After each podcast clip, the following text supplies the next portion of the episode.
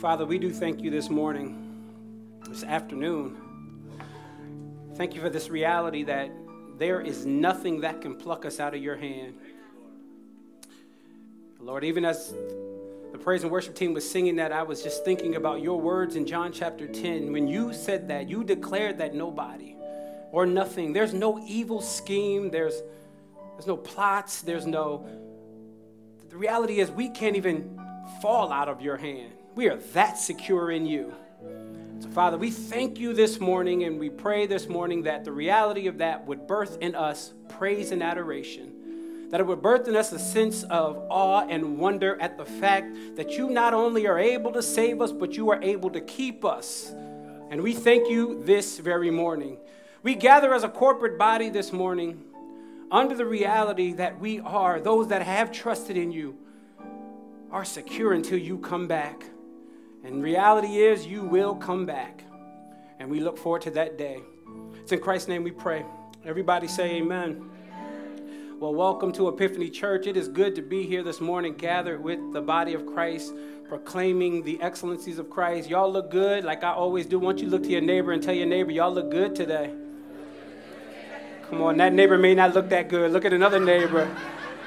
So you're not lying in church. Tell them you look good today. Amen. Well, listen. Listen, I'm eager. I'm really am. I'm, I'm eager to preach the word of God. So if you can do me a favor and grab your Bibles, grab your devices, grab your, your cell phones, your laptops. Nobody uses laptops right now, so grab your devices or whatever you got. Turn to 1 Peter chapter 5. If you guys can turn me down just a little bit more. First Peter chapter number five is where we're going to be. As you guys are turning there, man, I don't know about you, but I'm excited. We are entering into the last chapter of uh, First Peter, and we've been going through it. If you've been here for any amount of time, or maybe you're not familiar with our church, we've been going through this entire book of First Peter, and this has been a book that the Lord has really used to speak to us. Um, and you know, as a church, you know, we feel most comfortable as we talk about teaching the whole counsel of God. One of the ways we want to do that is by going through a book of the Bible. So we started our church by going through uh, all of the book of Colossians. Uh, we also last year went through all of the book of Jonah, and this is our third book that we're going through, the book of First Peter. And we're now, I mean, we are downhill from here in the last chapter. And as we end the book, one of the things I didn't want to do was I didn't want us to end the book and then just walk away and not have reflected upon the nutrients we got out of this book.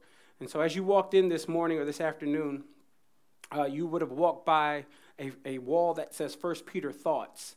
And we want to encourage you guys and invite you guys to write on that wall some thoughts that uh, you gained from First Peter. Maybe it's a word you want to write on there. Maybe it's a sentence or a couple of sentences or a paragraph.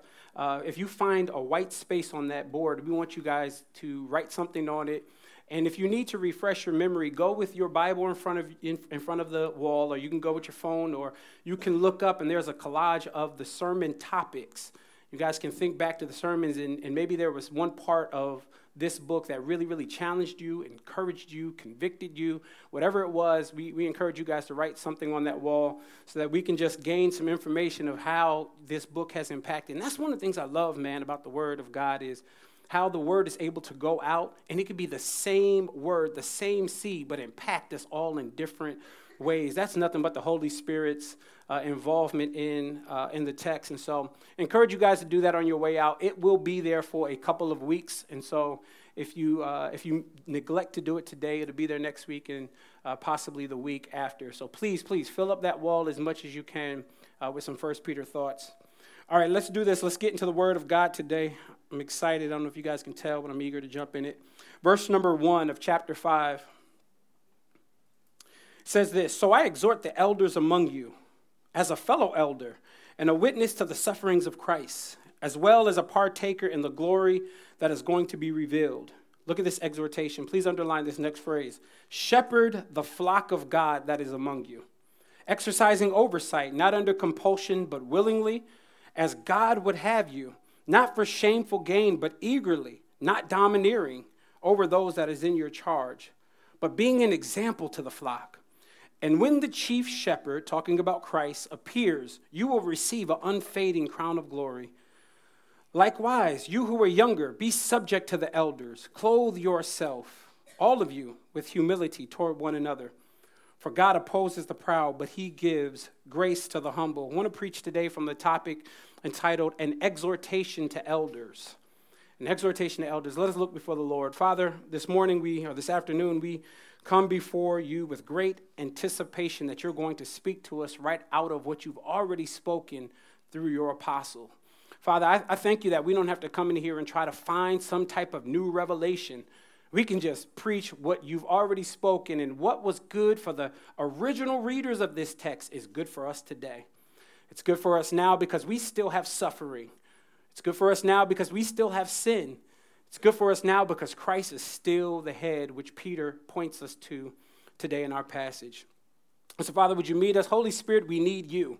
We are claiming that we are dependent upon you. Let us not presume that we can understand this passage without your Holy Spirit.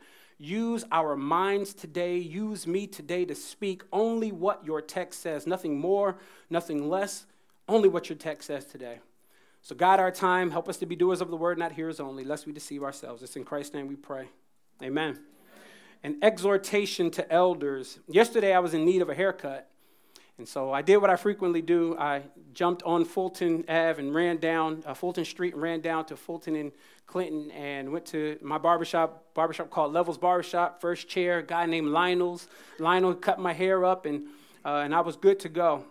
Last year I had an ear infection. I thought I had just an ear infection. I went to the doctor, and the doctor found I found out from the doctor that I had a double ear infection. Both ears were infected. So he gave me some ear drops with some antibiotics in them. Uh, year before that, I had a toothache that was a constant pain. So I went to the dentist, and dentist drilled a hole in my tooth and gave me what you would know as a root canal.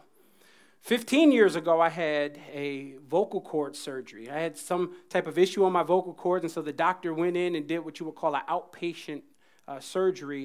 A few minutes, I was in and out. Here's what I didn't do all of those things that I just named, I did not trust myself to do them myself. I entrusted myself into the care of somebody else's hands. I didn't go into the mirror and try to do my own root canal. I didn't say I'm going to do my own outpatient surgery today. But I said, I'm going to entrust myself, my care, into the hands of somebody else that is gifted to do it. Here's the problem most of us push against the church when it comes to submitting our spiritual life to what the text would say is faithful elders. God has put in place elders to give oversight, to give direction, to give leadership, to give protection, to give feeding to the church, he, he's trusted that to what he would say in the text as elders. Just like you wouldn't give yourself a root canal, why is it when our spiritual life we trust ourselves more than we trust the leadership that God has put in place over the church? Reality is, uh, the Lord never set it up to be that way. Here's what Hebrews 13, verse 11 will say Obey your leaders and submit to them, for they are keeping watch over your souls. Here's the scary part of the text as one who will give an account. Let them do this with joy, not groaning, for what benefit or what advantage would that be to you? Here's what Peter and the writer of Hebrews will say that God has entrusted over the church what you would call elders. And here's what I know the verse just said in Hebrews that I have to give an account for how I shepherd you, for how I give oversight. Here's the reality, man. I have to stand before the Lord and give an account for myself. I have to stand before the Lord and give an account for how I shepherded my family, my wife, and my two boys. But I also have to give an account and stand before God on your behalf. But here is what I will not do I will not stand before the Lord and say, Lord, I didn't shepherd them well. Lord, I just preached whatever, whatever I wanted to preach, my own opinion. I want to stand before the Lord with confidence and say, I may have not done it perfectly, but I did it to the best of my ability. And the text will tell us today that that he puts elders in place, leadership, elders in place. Now, here's why it's important for us. Our church is what's known as an elder ruled church or an elder led church. We believe, based on our convictions in the New Testament, that elders are supposed to lead the church. We are not a congregational church, meaning we'll never say, let's all get together as a church and let's vote for the direction, let's vote for outreach and what we'll do, let's vote for the color of the paint on the walls. We will not do that because we're not a congregational church. Not hating on, I have friends that are, and I'm not hating on that. We believe that the New Testament points us to elders as leaders of the church. We're not a deacon led church. We believe in deacons, 1 Peter 3 and Titus 1. We absolutely believe in deacons, but we do not believe that a group of a deacon board will lead the direction of the church. The New Testament shows us that elders are in, are in charge of the church. And so, because God takes his church very, very seriously, we take the role of elders very, very seriously. Now, if you're in here and you're like, I have no aspiration to be an elder, why are you teaching on this? Well, we've been consecutively going through this book verse by verse, and Peter lands here today. And so, because Peter lands here today, it's important for us to also preach this. And I think it's good for you to hear because you need to know how to hold accountable those who this church will call elders. You need to know how to hold me accountable. You should hold me accountable for everything that 1 Peter 5 1 through 5 just said. And also, there might be some in here that are aspiring to the role of eldership, which the Bible will say is a good aspiration. They need to know what they're getting themselves into. So the text will tell us today. Why don't you do me a favor? Pick me back up in verse number one. I want you to notice the plurality of the word that he uses when he does say elders. So I exhort, look at this word, the elders, plural, among you.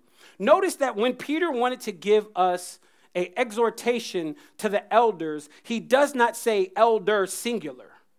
In other words, there must have been a plurality of elders that were in the context of who he's writing to. Now, he's not writing to a church. I told you when we first started, he is writing this letter and it's circulating throughout the scattered persecuted believers. It is circulating between Pontus, Galilee, Cappadocia, Bithynia. It's going through all of these cities. But what he's doing is he's realizing that in all of these cities, there is a plurality of elders that are scattered with them.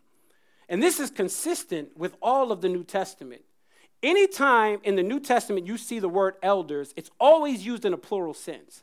And if it is used in a singular sense, it's still used in a plural context. Like for example, you'll see if you keep looking down verse number one, you'll see the word elder, but he says, I'm a fellow elder, meaning I'm a fellow elder in the context of elders. Can I put some more Bible here? Because I think it's important for us to understand this plurality, this shared leadership. Here's what Apostle Paul did when he left Titus in Crete. He said this Titus 1, uh, verse number 5 appoint elders in every city, plural James 5 14, if anyone is sick among you, then he must call on, watch this, the elders, plural, of the church, singular.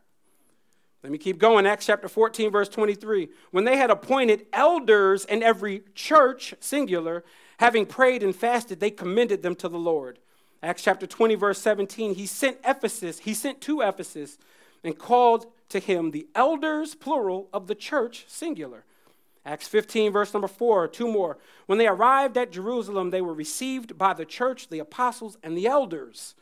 Acts chapter 15, verse 22. Then it seemed good to the apostles and the elders with the whole church, singular, to choose men from among them and send them to Antioch. So, over and over and over again in the New Testament, you will see a plurality of men, a shared leadership when it comes to this role of elders. Now, I know you're sitting there going, Pastor, you're just hitting on the New Testament.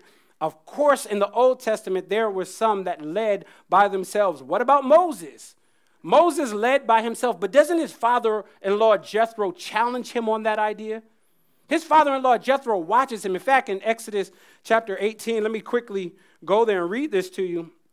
In Exodus 18, what you'll see is you'll see Moses doing something crazy. He's sitting by himself all day long judging and ruling and giving leadership to Israel. His father in law sees him and he is not happy with what he sees. Look at what the text says. If you're writing notes, please jot this verse down. Exodus chapter 18. It says, The next day Moses set to judge the people. And the people stood around Moses, listen, from morning until evening. Then Moses' father in law saw him and saw all that he was doing to, uh, for the people. And he said to them, What is this that you are doing for the people? Why do you sit alone and all of the people stand around you from morning until evening? And Moses said to his father in law, Because the people come to me to inquire of God. And when they have a dispute, they come to me. And when I have decided between a person and another, I make them know the statutes of God's law. Moses' father in law said to him, Watch what his father in law says. What you are doing is not good. You and the people will certainly wear yourselves out, for this thing is too heavy. You are not able to do it alone. That's a rebuke. Verse 19 Now obey my voice. I will give you advice, and, you will, and, and God will be with you. You shall represent the people before God and bring their cases to God. You shall warn them about the statutes and the laws and make them know in the way in which they should they must walk. Moreover, look for able men from all the people, men who fear God, who are trustworthy, who hate a bribe, and place such men over these people, chiefs of thousands, of hundreds, of fifties, and of tens, and let them judge the people in, in everything. Every great matter they shall bring to you, but the small matters you shall decide yourself. So this will be easier for you, and you will be able to bear, and they will be able to bear the burden with you.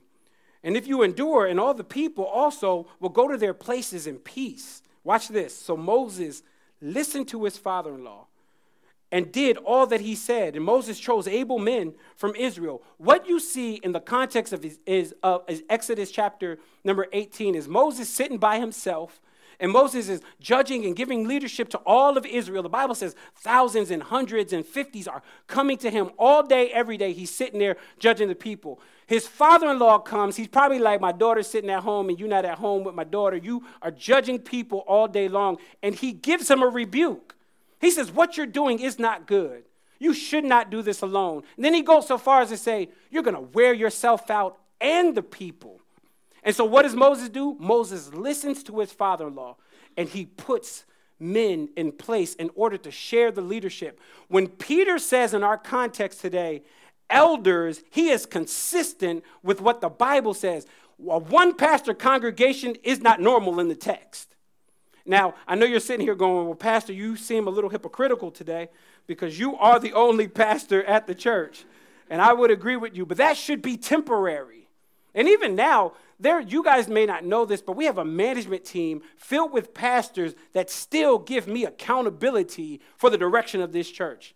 A provisional elder board until we have more elders in place. We do not subscribe to a one pastor, senior pastor model. There should be a plurality shared leadership. Not to mention, I got a wife and two kids. You know, earlier, uh, not this week, a couple of weeks ago, like two nights in a row, I was here until like 10 o'clock. I was doing some counseling, but also doing some other stuff. I had some, a lot of work to do.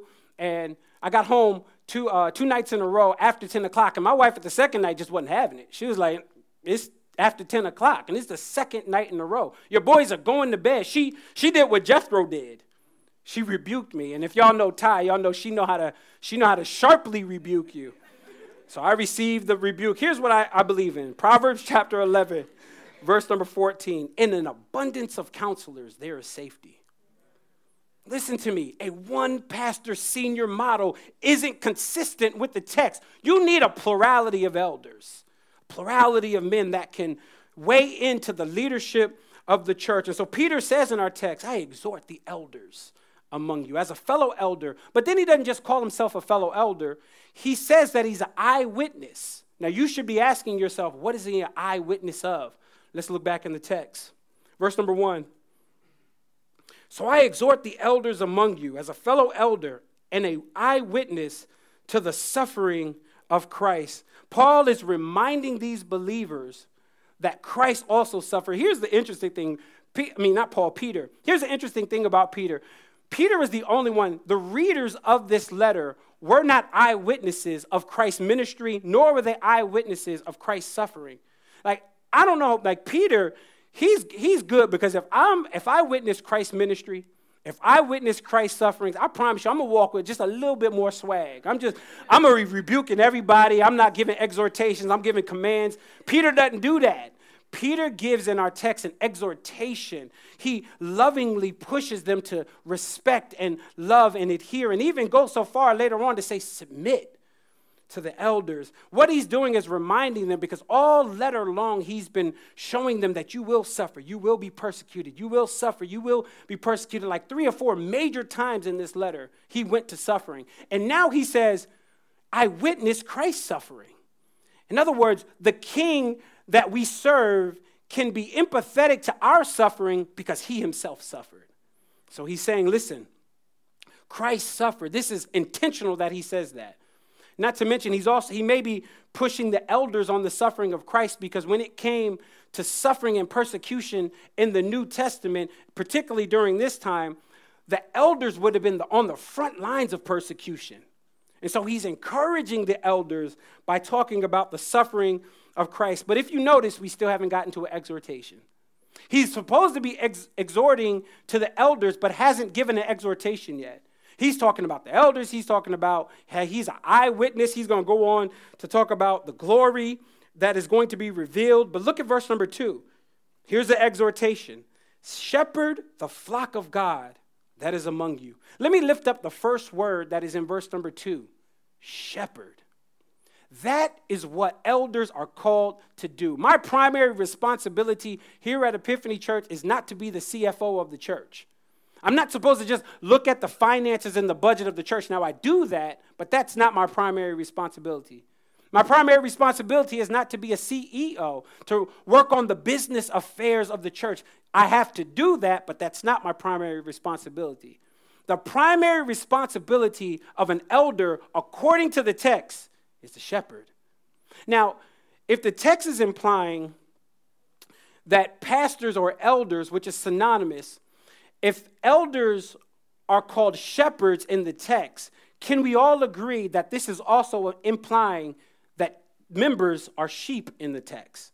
And here's what I know about a sheep a sheep is vulnerable. It just is. A sheep needs the protection of a shepherd. It just it just does. Like you will not find on a NFL or a sports team a sheep as the mascot.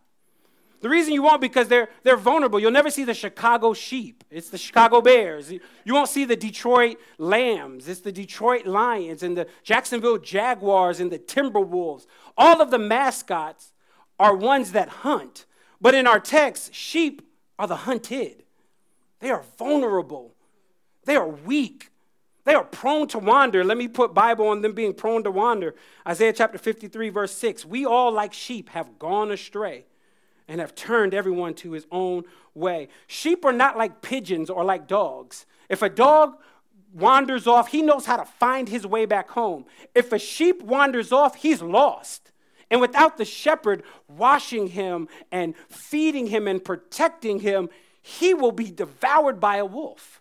So the text tells us today listen, yes, elders are like shepherds, but the members, you must see yourself as a sheep. Here's what a professor of philosophy is quoted as saying The existence of sheep is evidence against the, the theory of evolution because it's no way a sheep would have survived that process.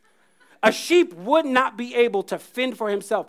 Sheep are 100%, not 99%, 100% dependent upon their shepherd to care for them, to protect them, and ultimately to feed them. That is a primary responsibility of an elder, of a shepherd, to feed you. This moment right now is a moment of feeding. That's what, that's what a shepherd does. That's why in uh, Psalm chapter 23, David starts that psalm by saying that he leads me to the green pasture. For what? To play in the green? No, to graze on the green pasture. He leads me beside the still water to drink of the still water. A shepherd's responsibility is to take the flock and feed them, which is why you should care about my devotional life. This is why you should care that I spend time in the Word. You should have an expectation when you come in on a Sunday morning that Pastor spent time in the Word and he's going to feed us today. Do you know how many churches you can go to that the pastor spent no time in the Word and he gets up and he preaches his opinion? Doesn't preach the Word of God? And so the Word tells us today listen, my primary responsibility is to feed you. And can I, can I also say to you, listen, feeding you means that I have to have time in preparation. And any meal that is prepared is always better than a meal that's thrown together. Like, think about like if somebody took a ribeye steak and marinated it and seasoned it well and then threw it in the microwave. Like, you wouldn't eat that. You need somebody that spends their time, put that thing on the grill, can turn it over, and you know, be like that dude with the salt and do one of those things. Like, you need that. That's what you you have no time for a microwave word. You need a word that is consistent with faithful, orthodox Christianity. So the Bible tells us today, listen, shepherds feed. And teaching you is a it's a qualification of an elder. Look at 1 Timothy 3 and Titus 1. It gives a list of qualifications. All of the qualifications are characteristics except one. The one that involves skill is teaching. Everything else is character, meaning you either have it or you don't. You cannot be taught it. The only thing you can be taught is teaching. And so the Bible says, shepherd them. Part of shepherding means that you have to feed them. And can I suggest to you that there are times that an elder or a pastor, if you submit to this church, there are times where I will feed you stuff that you don't like to eat. But it's good for you. My mother used to make pound cakes, and she didn't cut corners. You know, today we, we cut corners. Instead of sugar, we're going to use applesauce. Don't ever do that. That's disgusting.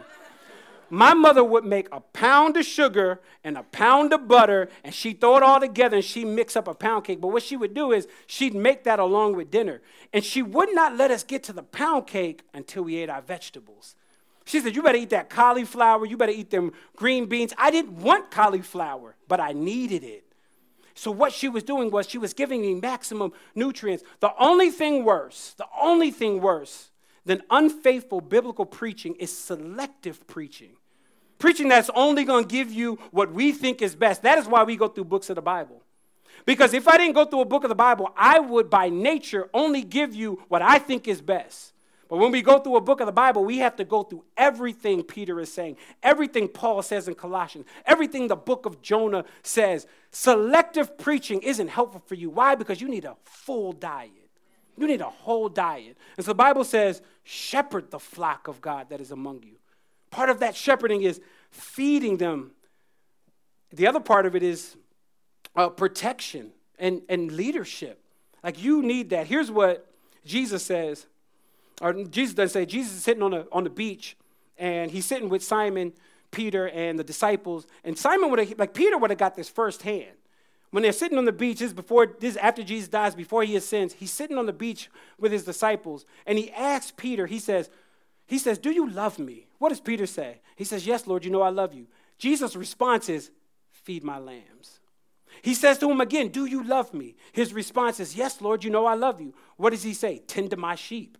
Then he says it a third time, Do you love me, Peter? And Peter says, Lord, you know everything. And what does Jesus respond? Feed my sheep. A primary responsibility of any elder is to feed you. If anybody gets up here and claims pastoral authority and doesn't feed you, you should run. You should not be in this church. You should leave if we're not faithful to what the text says. And I can promise you, elders should be growing elders should be. That's why I go to a six hour class on a Saturday morning, a Greek class. You think I feel like sitting in Greek for six hours on a Saturday? I do it because I want to be faithful to the text. I do it because I need to grow. And don't sit under any shepherd that is a gospelless shepherd that's not growing in his time in the word. I'm told of a story of a flight that was on its way to LAX, and it had to do a two hour layover in Sacramento. And so when they land in Sacramento, the, the flight attendant gets on and she says, Everyone is more than welcome to stretch your legs. You can get off and we'll board back on the plane in a couple of hours. And so everybody starts to deplane and get off the plane except one guy. One guy sits there and he's blind. So the pilot knows the guy. So when the pilot is getting off, he sees him as the only one sitting on the plane. And he says, I'll walk you out. You know, I'll, I'll take you out if you want to go and stretch your legs. And the, the blind man says, No, no, no, no. I'll stay here and wait for the flight to take off. But my seeing eye dog would love to be walked. And so the pilot thought this was a good time to play a joke. And so he goes back to the cockpit and he grabs his shades and then he takes the seeing eye dog. Can you imagine what the people on the flight thought when the pilot gets off with glasses and a seeing eye dog? They were upset to the point where many of them went and changed flights. What were they really trying to say? Here's the point of that story. They were saying, I have no intent of flying on a plane that the pilot can't see. And you in this room should have no intent to submit to elders that do not love and are faithful to the word of God. You just shouldn't. You really, in so many churches, that's the one thing that I don't like about faithful, unfaithful churches that pastors that just don't aren't in the Bible is the amens. Like it's one thing if you're not in the Bible, but you're getting booed. And you should, if I'm not in the Bible, boo me.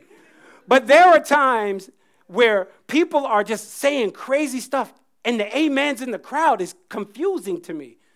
Don't sit under unfaithful teaching. Why? Because the Bible says, shepherd the flock. But we're not only called to shepherd the flock, I spent enough time in that verse. We're also called to provide leadership.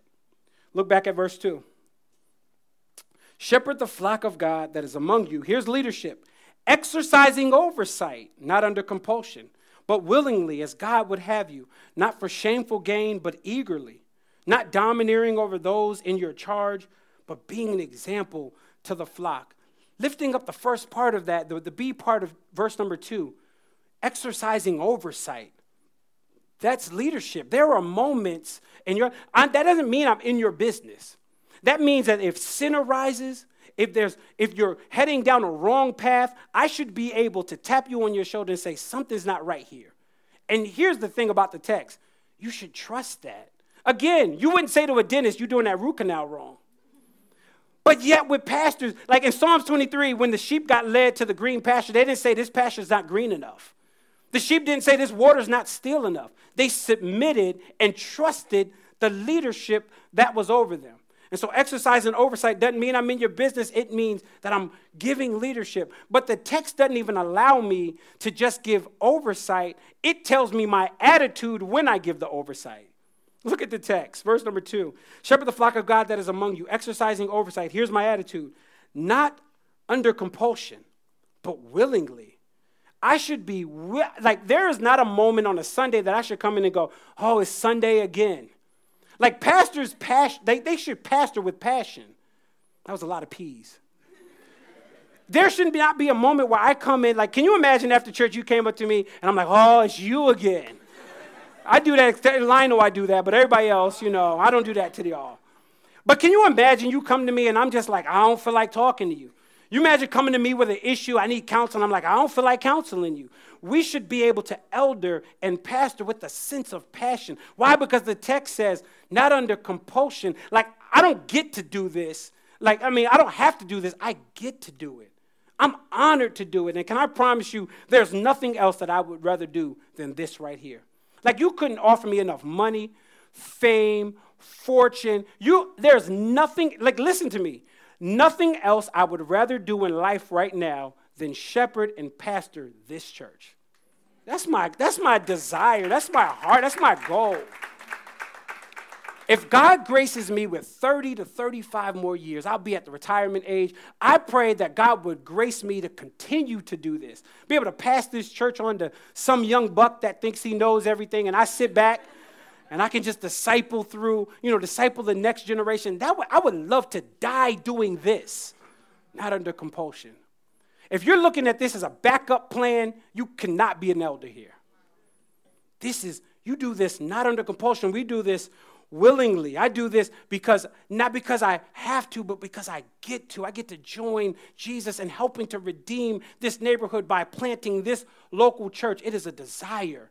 It is an honor to do this. I promise you, man, when I got called to uh, pastor and plant this church here, my wife and I were on our way to Alpharetta, Georgia. We just were. Like, I was moving up the corporate ladder at Verizon Wireless.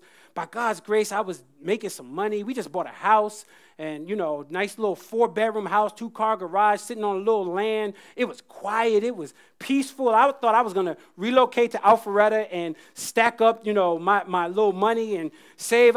And then the Lord called me, and it was crazy because in the calling, it wasn't like money was there. Like, can we put, can we put to bed this whole pastors are, you know, wear cufflinks and wear bid, like drive bin. I have a Toyota Corolla with a dent in it. Like, can, can we just, can we put that whole thing to rest? We don't do this for the perks because if I'm honest, there's not many perks to it. We do this not under compulsion. We do this willingly. Here's what Jesus says about here's what Jesus says about a hired pastor, a hired shepherd. He says, I am the good shepherd. The good shepherd lays down his life for the sheep. Listen to verse 12. He who is a hired hand and not a shepherd, who does not own his own sheep, see the wolves coming and leave the sheep and flees, and the wolf snatches them and they scatter. He flees because he is a hired hand and he cares nothing for the sheep. But I am the good shepherd and I know my own, and my own know me. How, like, we don't do this because of money. That's why the Bible goes on and says in verse number in verse number 2, exercising oversight not under compulsion but willingly as God would have you. And then it says not for shameful gain. Do not think we do this for shameful gain. If you're trying to be an elder as a backup plan because you got fired, that's the wrong motives for being an elder. Like, you won't get far here if you're like, you know what, I got fired, but I think I'm gonna try this elder thing out. First of all, there's not much money in it. Can we just be honest? It's a hard grind. It, you go home, there's sleepless nights because you're taking on the counseling and the hardship and the sin. And here's what I know is my little years of being a pastor, everybody's sinful. Like, don't get it twisted to think the person that come here look the most spiritual. That person is sinful. And elders have to shepherd through that. But here's what I know we don't shepherd as like this isn't my flock, this is Christ's flock. Look at the text. Verse number number 4. And when the chief shepherd appears, Christ, you will receive an unfading crown of glory. This shows us that my ultimate role is an under shepherd. Christ is the chief shepherd. If you want to know who the senior pastor of Epiphany Church is, it's Jesus. I'm an under shepherd. I don't point people to my own self. I point people to the chief shepherd, which is why when you come in here and you gather, you hear about Christ. Because the Bible says he's the chief shepherd. Colossians will say he's the head of the church. Everything revolves around Christ. And so when it comes time to preach a message, I will never preach a message that's pointing you to me because I'm not the chief shepherd, I'm the under shepherd, according to the text. But we do get a reward as we talk about these, por- these perks. There is a perk that the text says that an elder will get. Look back at the text with me.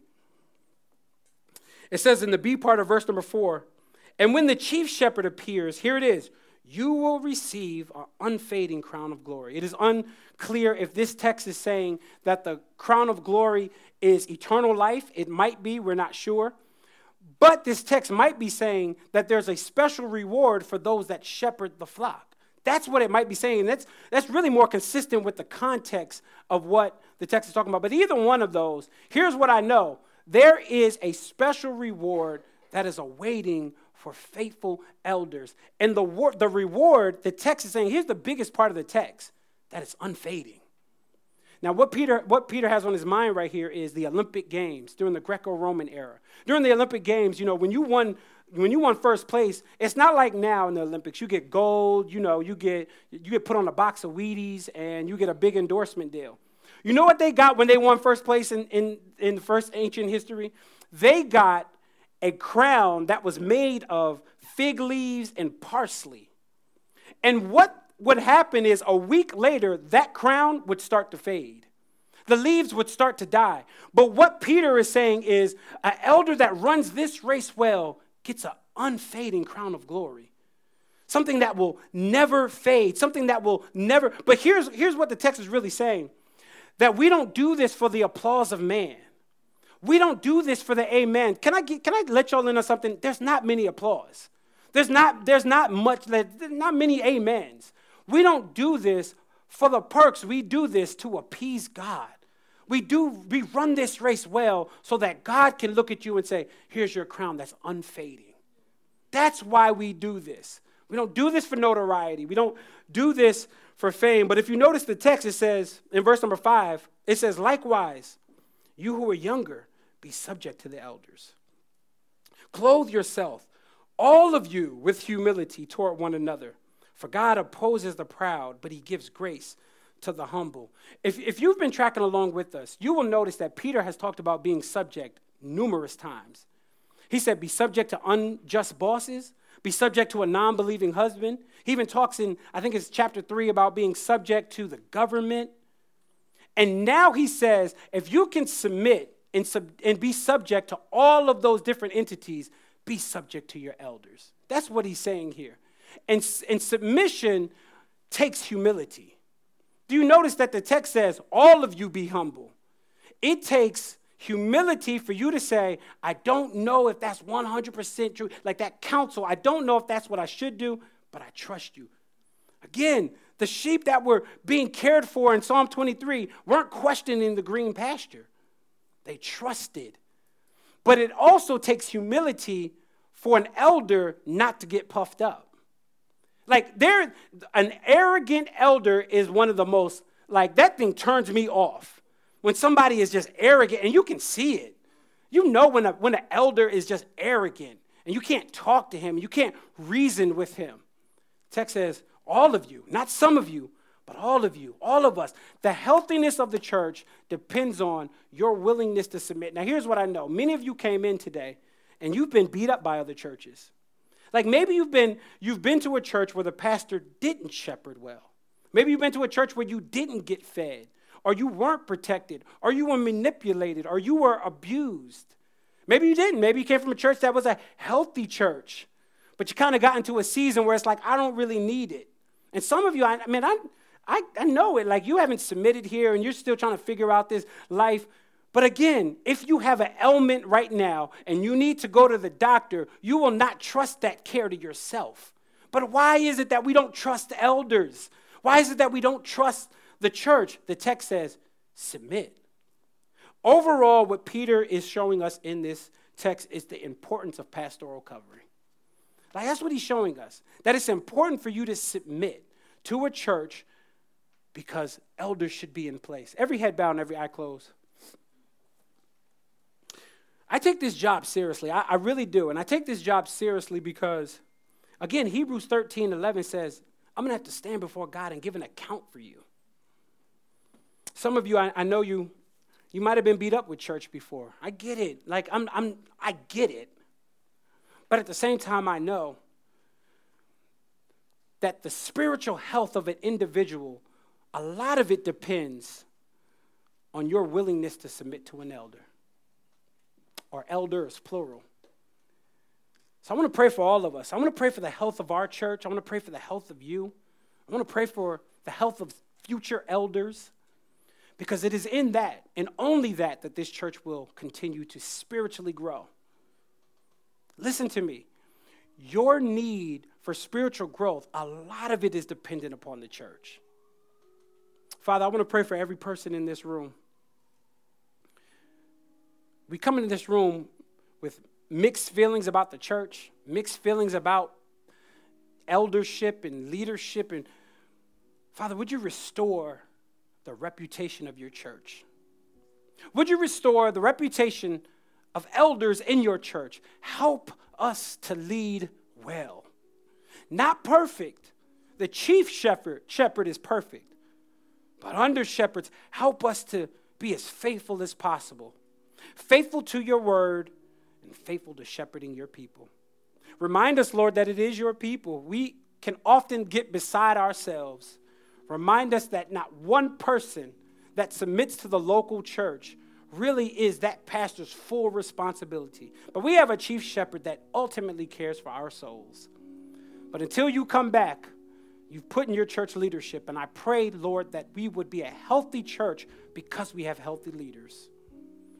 Would you raise up men in this room to take on the responsibility of shared leadership?